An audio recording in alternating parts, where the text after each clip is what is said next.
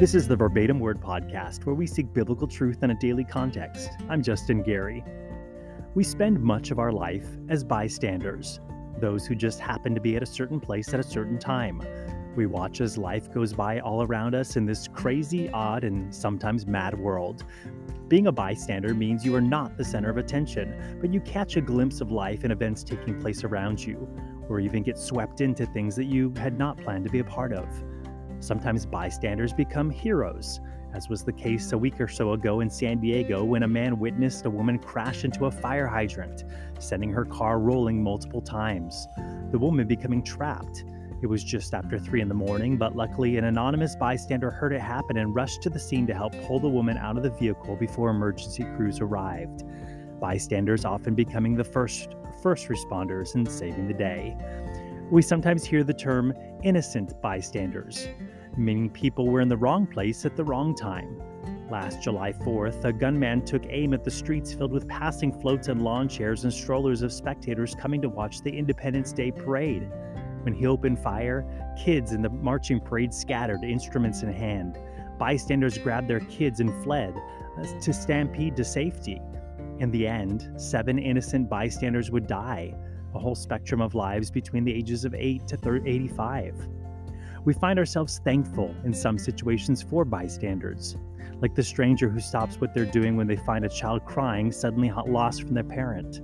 Personally, if it weren't for good Samaritan bystanders like that, I could still be sitting crying in the stationery aisle at a Kmart in San Diego some 40 plus years later, separated from my mom and figuring I'd never be found again. Thankful for those bystanders.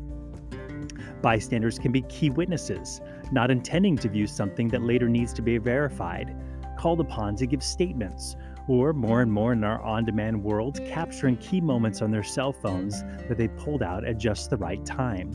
The bystanders being a critical part of piecing things together to get the story straight.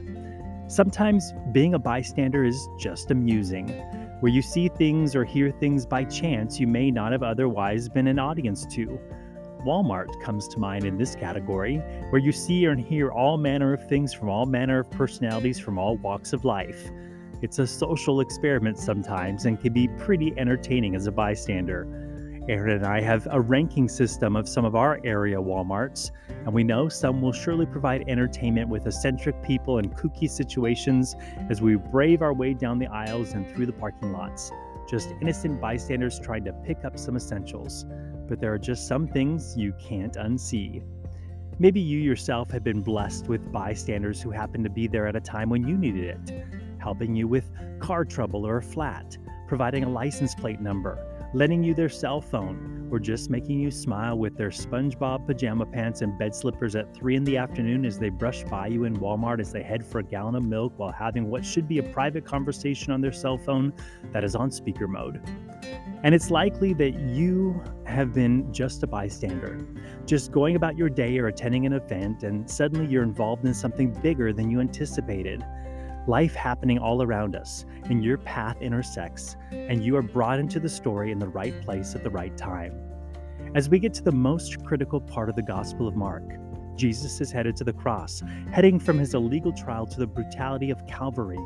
And in this section of the Gospel of Mark, we see an assortment of bystanders along the route groups, individuals, all sorts of backgrounds, and a variety of roles, but all drawn into the story of Jesus paying for the sins of the world. And when it comes to Jesus, none of us can be mere bystanders, can we? He requires a response from each of us, and it is one that is of utmost importance. So we join the crowd of bystanders in Mark chapter 15, starting out in verse 16.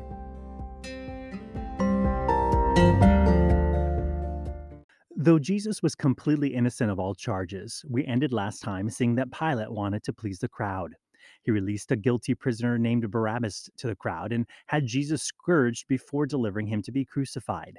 Now, Mark almost passed over that in verse 15, putting it this way And he delivered Jesus after he had scourged him to be crucified. It's almost a side note, isn't it? Almost like he brushes over it. So he was scourged, and then they took him to be crucified. Well, I do not think that Mark is making light of this, but he wrote for a Gentile audience, the Romans, so they would know exactly what this all meant and entailed. but almost like we grab the remote at times and fast forward through parts we don't want to watch or watch again. Mark does that with the scourging and crucifying because this was brutal. The scourging, when they took the strips of leather, braided with bone and metal embedded, lashes across the bare back and torso, tearing into the flesh, pain unbearable, bleeding unstoppable, cutting into the muscles underneath and even the organs sometimes. And there were professionals who did this. It was their job to scourge them right, make sure to make it the most excruciating possible the Jews would give 40 lashes minus one to show mercy. And in the case they can miscount in the case that they miscounted along the way, but the Romans must have watched Cobra Kai and their motto was no mercy. Then Pilate delivers Jesus to be crucified, something that must take place to fulfill God's plan for redeeming mankind. It has been prophesied centuries before. Psalm 22 is what is called a messianic psalm. And much of what we see in this crucifixion scene was recorded in that psalm long before, a prophetic glimpse at the Messiah's death. And verse 16 of that psalm said, They pierced my hands and my feet. A clear nod to death by crucifixion. But ironically, Rome did not start crucifying as a means of execution until about the third century BC. The cruel death probably started with the Assyrians and the Babylonians, and the Persians used it wisely by the 6th century BC. Alexander the Great adopted it and started using it in Eastern Mediterranean countries in the 4th century BC, and Rome got it from the Phoenicians in the 3rd century BC. But Psalm 22 was written prior to the Jews being taken captive to Babylon in 587 BC. And the psalmist wrote about the Messiah's hand and feet pierced, how accurate is that? It's like if you knew someone who died in a car accident and someone hundreds of years ago had written down that the person would die by means of a device that used fire to propel itself at very high speeds while riding on four hoops of black rubber all before there were even cars invented. They wrote it. Someone basically predicting how the death would occur. So Jesus is led to be crucified, something that would fulfill the Father's plan of redemption. And we see a stop along the way to the crucifixion site where we catch our first group of bystanders. Verses 16 through 20. It says, Then the soldiers led him away into the hall called Praetorium, and they called together the whole garrison, and they clothed him with purple, and they twisted a crown of thorns, put it on his head, and began to salute him, Hail, King of the Jews! Then they struck him on the head with a reed and spat on him, and bowing the knee, they worshipped him. And when they had mocked him, they took purple off him, put his own clothes on him, and led him out to crucify him. This group of Roman soldiers has been sent to guard Jerusalem. And this would not be your ideal military station as a Roman guard. The Jews did things their own way, and they were resistant to Roman oversight. They were, after all, the people of God, called to a, be a theocracy, to be governed by God. And there was resentment and resistance toward Rome, their taxes, their presence, even. The Romans, for example, idolized Caesar and would say, Caesar is Lord. The Jews would not comply, not recognizing Caesar's authority over them.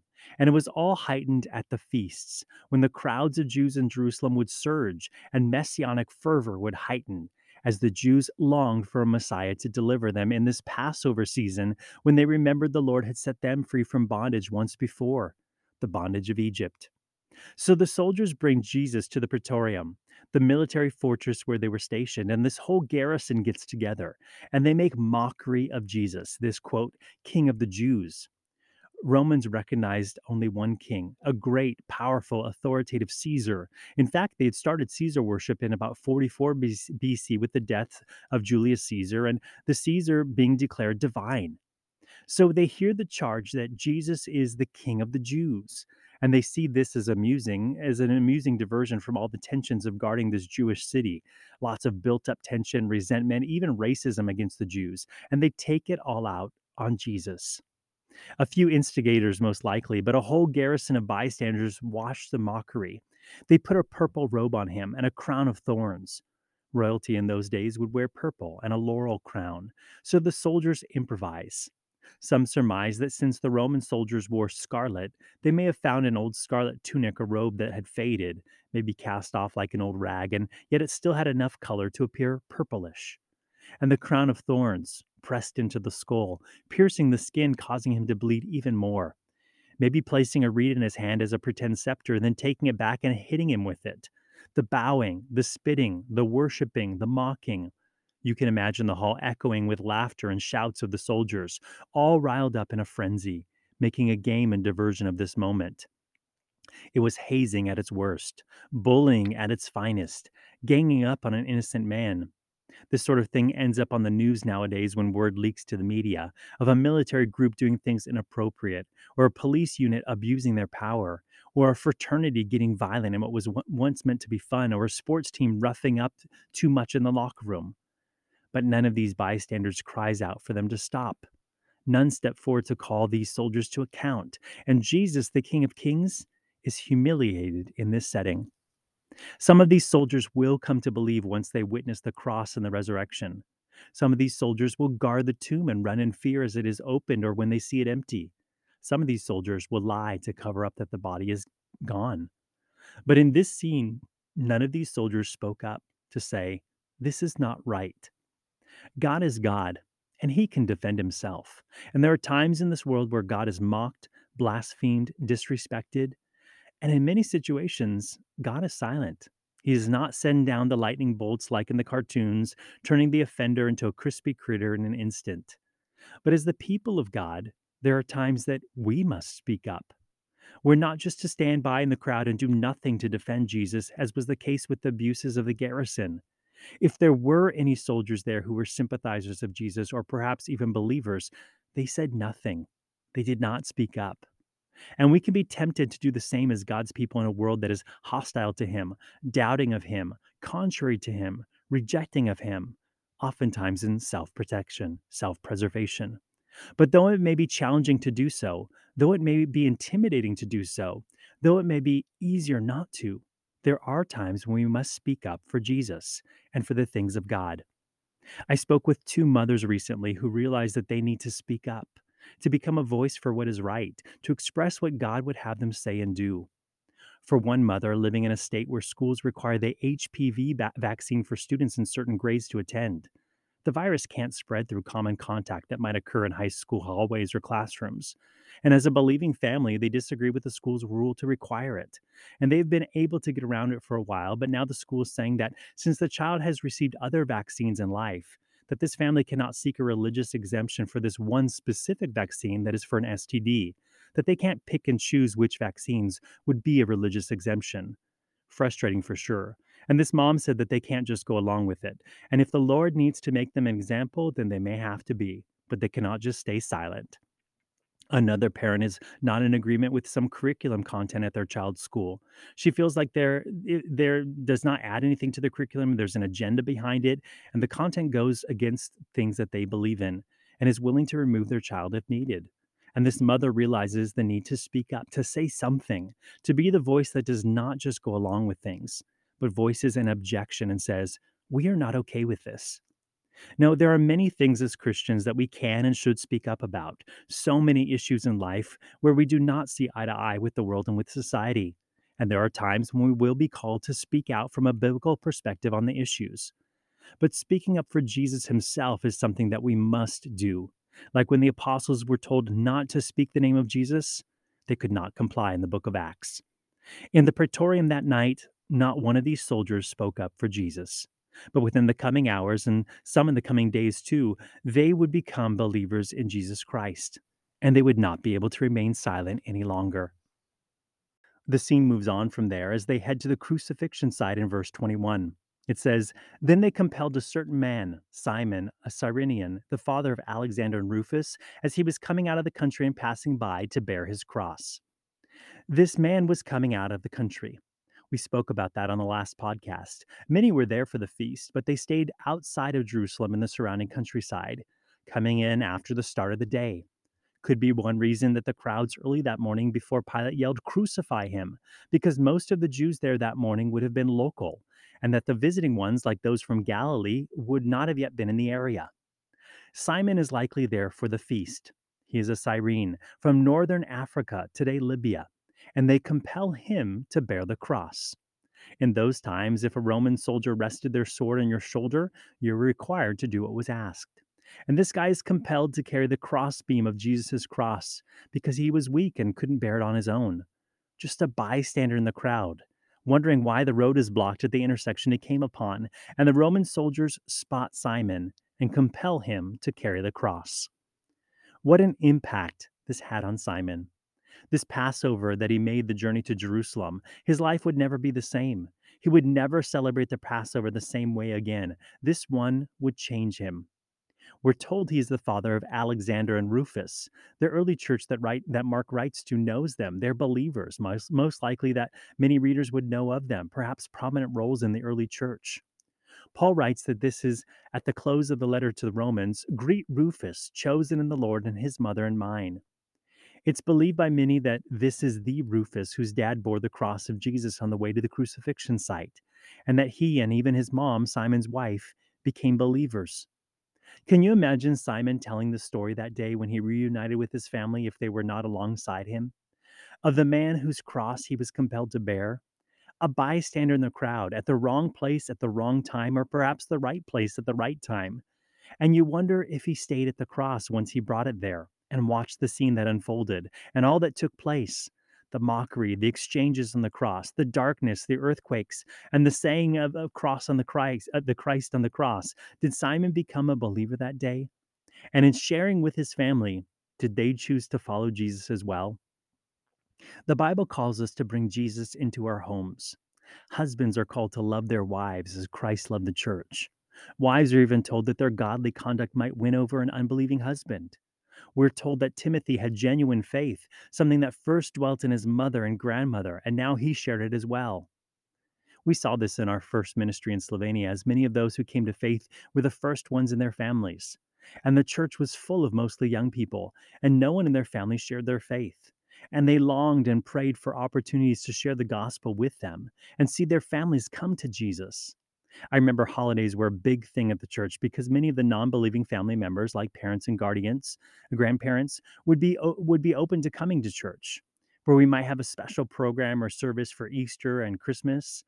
In fact, I remember Easter. Easter morning is a big service in America. Even non churchgoers will go to church on Easter morning, where culturally, though, we ran into something there. Easter breakfast was a huge thing for families, even non believing families. And if we had service that morning, none of their families would come. And they wanted their families to hear the gospel. And even some of our church members would not be able to come because it would be so disappointing to the rest of their families and so uh, inappropriate not to show up to Easter morning breakfast with the family. So we switched it up. Not every, not very American, but we had Easter service on Sunday evening. Pretty much the only Sunday service in the evening the whole year. And my American cultural Christianity struggled with that at first. Because in the US, we do sunrise services, Easter Sunday morning messages, but we moved it to Easter night. And I finally felt a bit better when I looked at scripture and saw that Jesus appeared to his disciples on Resurrection Sunday in the evening, behind closed doors.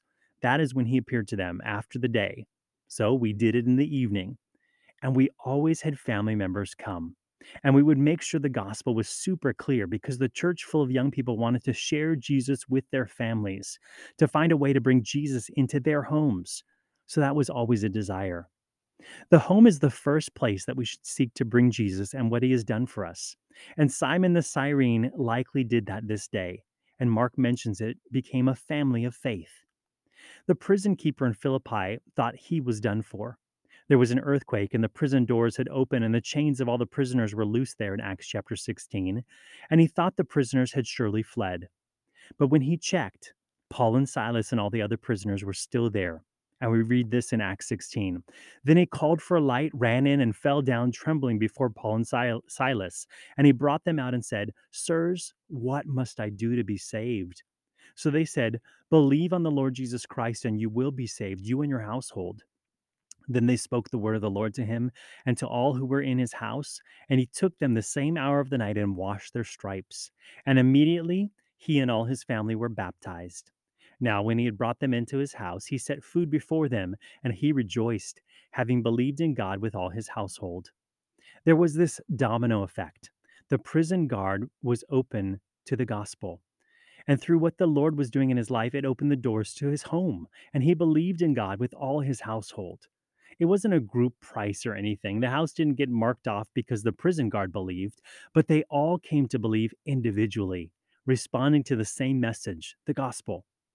God often works in families when someone in that family brings him home. It could be the one family member who gets saved and they start praying. The rest of the family comes to Jesus. But Jesus also enters our homes when we purpose to let him work through us, to be the one who says, Hey, let's pray about it, or the one who chooses not to respond in the flesh but to walk in the spirit, or the one who makes a suggestion to change some old habit or ways of doing things and help change the way the family does things in the way that might honor God more. Changing the dynamic of a family can feel overwhelming and like you are up against impossible odds. But if you are committed to bringing Jesus into that home, he will be with you. He will guide you, give grace to you, give an extra measure of His Holy Spirit to you, and in the end, He shows up. And it's not your creative planning or cunning plotting or convincing words, it's Jesus' impact upon you that then spreads to the others. Simon the Cyrene brought Jesus home that day. The story of what he witnessed, of what this man did.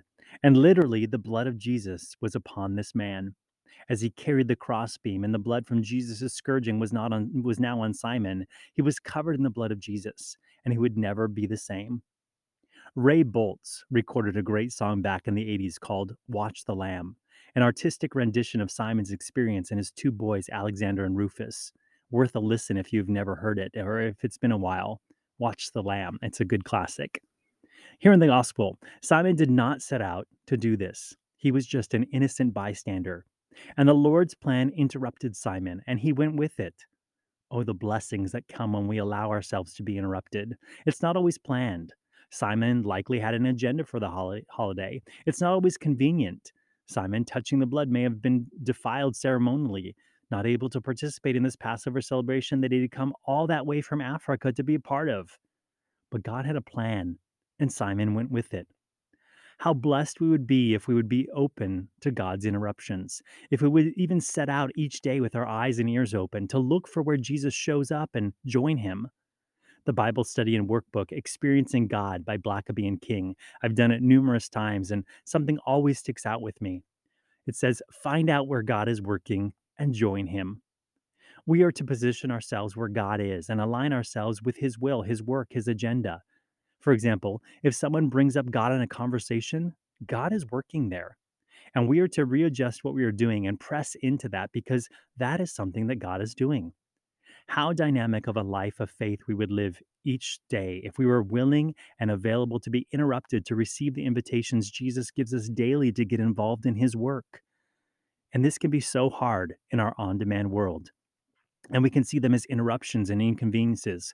But if we can step into them as much as possible and realign our lives to what the Lord is doing, it is amazing to be a part of something greater. I'm stoked to be finally heading back to Europe this summer. It's been four years since we've been back. COVID kept altering and delaying plans. And especially excited since the church we planted will be celebrating its 20th anniversary since we registered it with the Slovenian government. Kind of a big milestone in the life of that ministry. Hard to believe it's been 20 years. I remember my first summer missions trip to Europe. That was 29 years ago at the time of this recording. We had a plan, we had an agenda, an itinerary more or less of what we are going to be doing. Our team from Hawaii set out thinking we knew what we would be doing, and we got there, and some of that stuff happened. But the things that seemed most fruitful that summer were all the things that we had not planned. And when the interruptions came, we just chose to say, Okay, Lord, and then we pressed into those and they were blessed. We started joking that we had a quote, God plan because our plans kept getting derailed.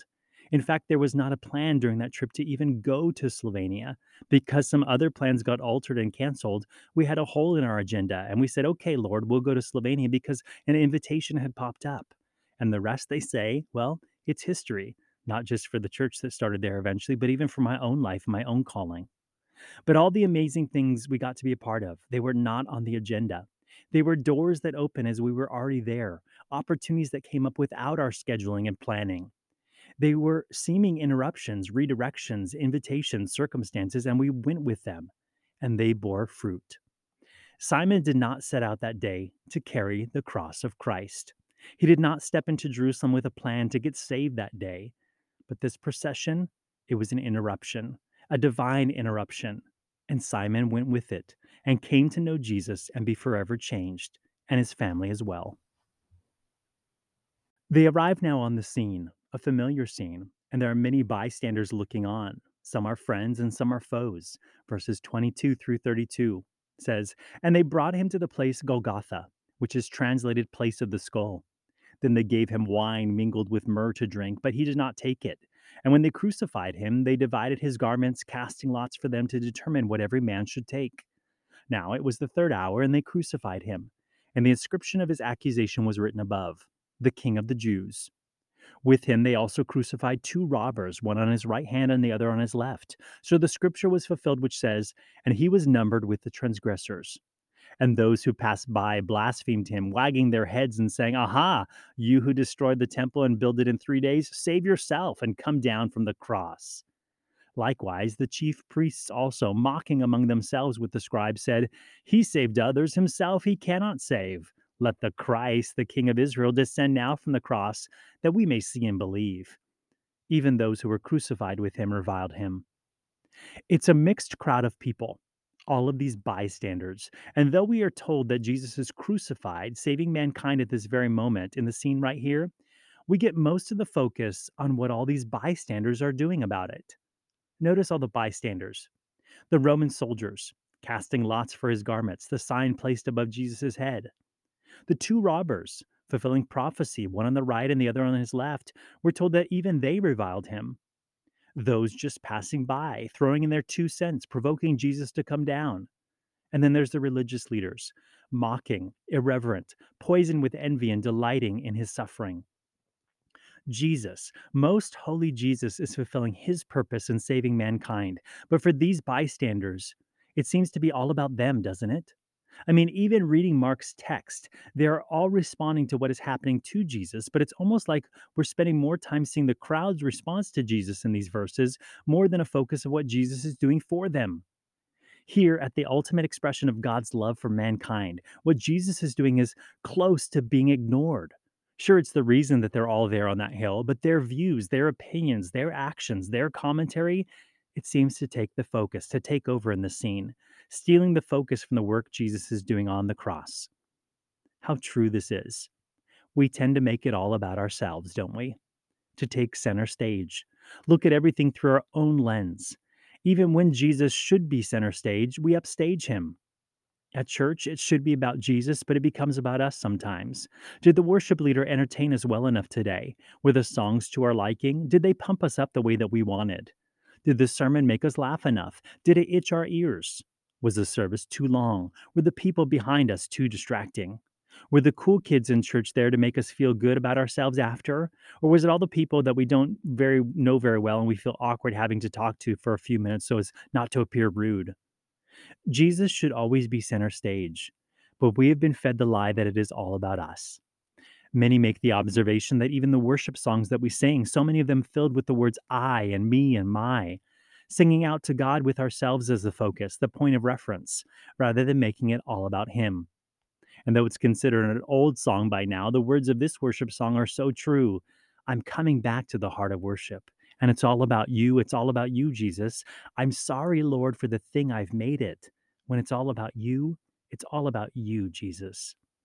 In the Old Testament worship, worship became about the people. It was self centered, self seeking worship, and the Lord was not having it. He said through the prophet Amos to the nation of Israel, I hate, I despise your feast days, and I do not savor your sacred assemblies. Though you offer me burnt offerings and your grain offerings, I will not accept them, nor will I regard your fat and peace offerings. Take away from me the noise of your songs, for I will not hear the melody of your stringed instruments. The Lord said that he hated it. He despised their worship. There was no savor. He called their songs just noise. He wouldn't listen to the music. When worship is off, when we lose focus of what it is, when we carry on and it loses what it is supposed to be, we just become bystanders, not really entering into true communion with God. Something deep and true should take place in worship. It's not a Christian sing along or a concert we get to attend. Jesus said this in the Gospel of John. But the hour is coming, and now is, when the true worshippers will worship the Father in spirit and truth. For the Father is seeking such to worship him. God is spirit, and those who worship him must worship in spirit and truth. It can be easy to just be a bystander in worship, to go through the motions, to have our hearts and minds elsewhere, or to make it all about us, what we want from God, what God can give to us. But when we make it all about Him, we can truly enter in. That is what it means to worship in spirit and in truth. Our hearts commune with Him, and our souls are filled up with more of Him. There's a mixed group of bystanders here in this scene in Mark 15. At the foot of the cross, the Roman soldiers were self seeking, gambling in front of Jesus as to who would get his garments, the only earthly possessions this preacher from Galilee had. And their attitude what am I going to get out of this? What personal gain will I get from something that is my duty to do? How many get near Jesus only when there's something in it for them, a self seeking worship, to gain something personally from Him? There at the cross, also, the two robbers. We read that even they reviled Jesus, their own bitterness at their situation consuming them. Jesus, an easy target to bully him, with his sign, the King of the Jews, above his head, taking some of the focus off of their crimes of robbery. So easy for them to point fingers in Jesus to make themselves look a bit better. Hard to do when you're exposed like that on a cross. But they are pulling at straws. How many times do we minimize the reality of our own need for mercy, trying to make ourselves look better compared to those around us, rather than just owning up to who we really are and how desperately we need Jesus? One of these men, thankfully, would have a change of heart and be with Jesus in paradise that day. But how much time wasted on trying to make himself look better rather than just owning up to the truth of the situation? There near the cross as well, those passing by, bystanders throwing in their two cents, provoking Jesus to come down. It says, Those who passed by blasphemed him, wagging their heads and saying, Aha, you who destroyed the temple and built it in three days, save yourself and come down from the cross. They all had an opinion and felt the need to be heard. It's the epitome of the armchair quarterback, criticizing what others are not doing. It's the soapbox people get on with social media, safe behind their six inch screen to say whatever they feel like at the moment without knowing the whole situation. These bystanders found a way to get in on the action rather than just walk on by. This was part of what the Romans intended, crucifying on the main roads, so that the criminals would be an example and deterrent to others from doing the same crimes. A sort of get your act together, or else this could happen to you too.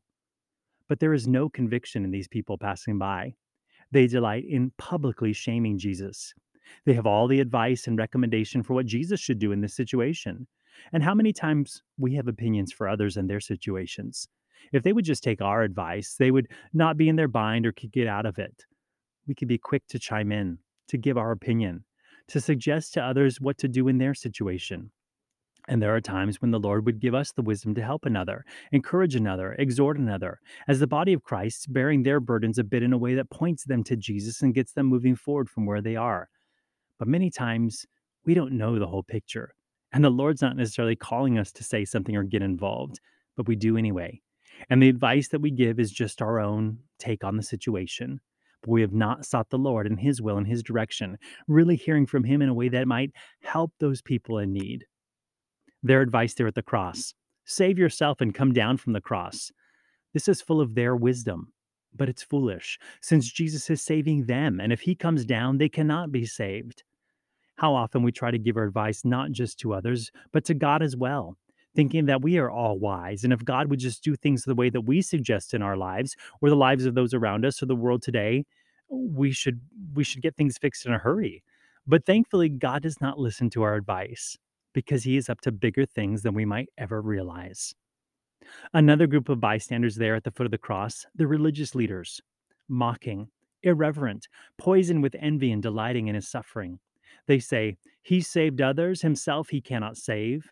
Let the Christ, the King of Israel, descend now from the cross, that we may see and believe.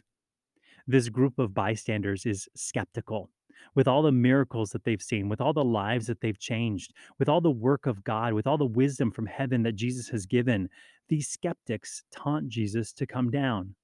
They say that we may see and believe. They had already seen so much and did not believe.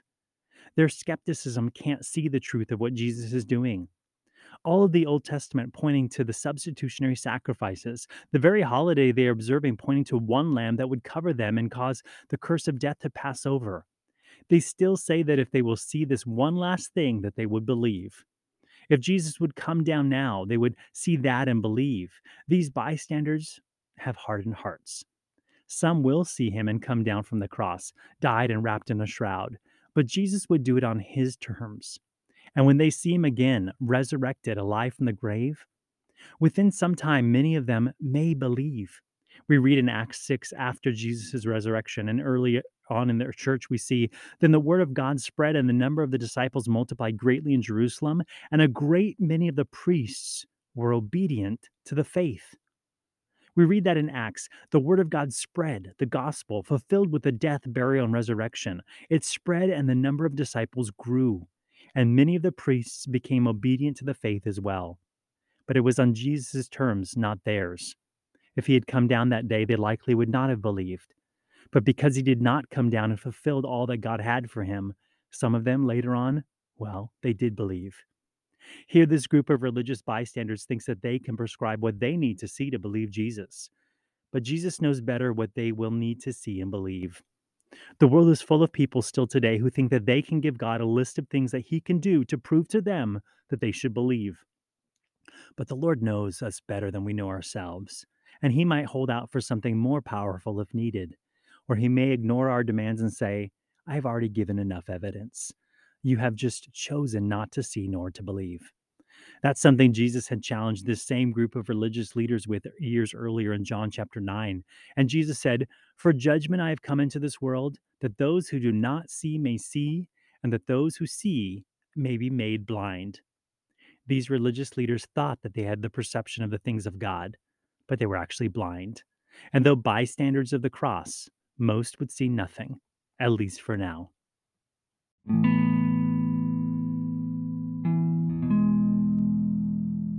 In life, none of us is just a bystander.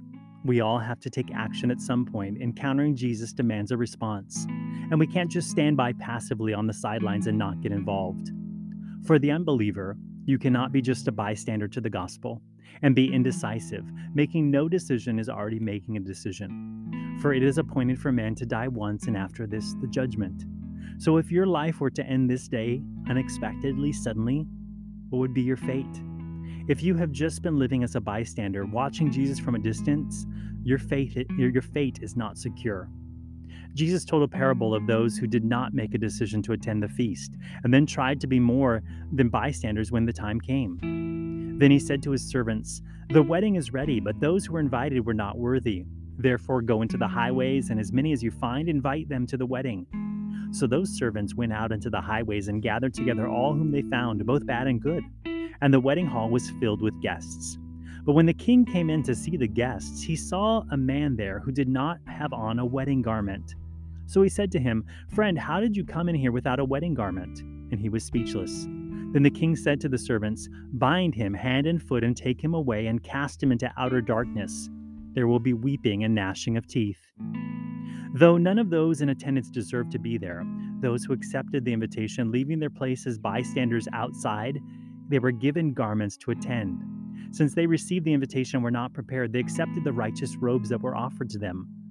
But the one that was kicked out, he came in and tried to remain a bystander, not accepting the robe that was offered, not committed to truly attend, maybe not planning to stay the whole evening, not fully accepting the invitation, just munching at the buffet line without really planning to stay. A bystander, a wedding crasher. There are no bystanders in God's kingdom this man was cast out. For those of us who do, who do know the Lord, it's time to get off the sidelines. Like Simon, we will be called into the service of the Lord. Not always on our timeline or when it's convenient, but if and when we step in, there comes unmatchable blessing. We will be called on to speak up for the Lord. We will be enlisted to journey with the Lord, to carry what is valuable in the Lord's ministry that He is fulfilling. We will be drawn off of the sidelines lines to be more than bystanders, having witnessed too much as bystanders to not respond, becoming those who worship Him in spirit and in truth, the Father seeking such to worship Him. The altar call is not a requirement to respond, but the altar call can be a great first step of faith to move from being a bystander to a participant. What is the Lord prompting you to do in response? Where is the Lord challenging you to move toward Him? How will you go from being a bystander to joining the Lord right where He is working? There is no better place to be.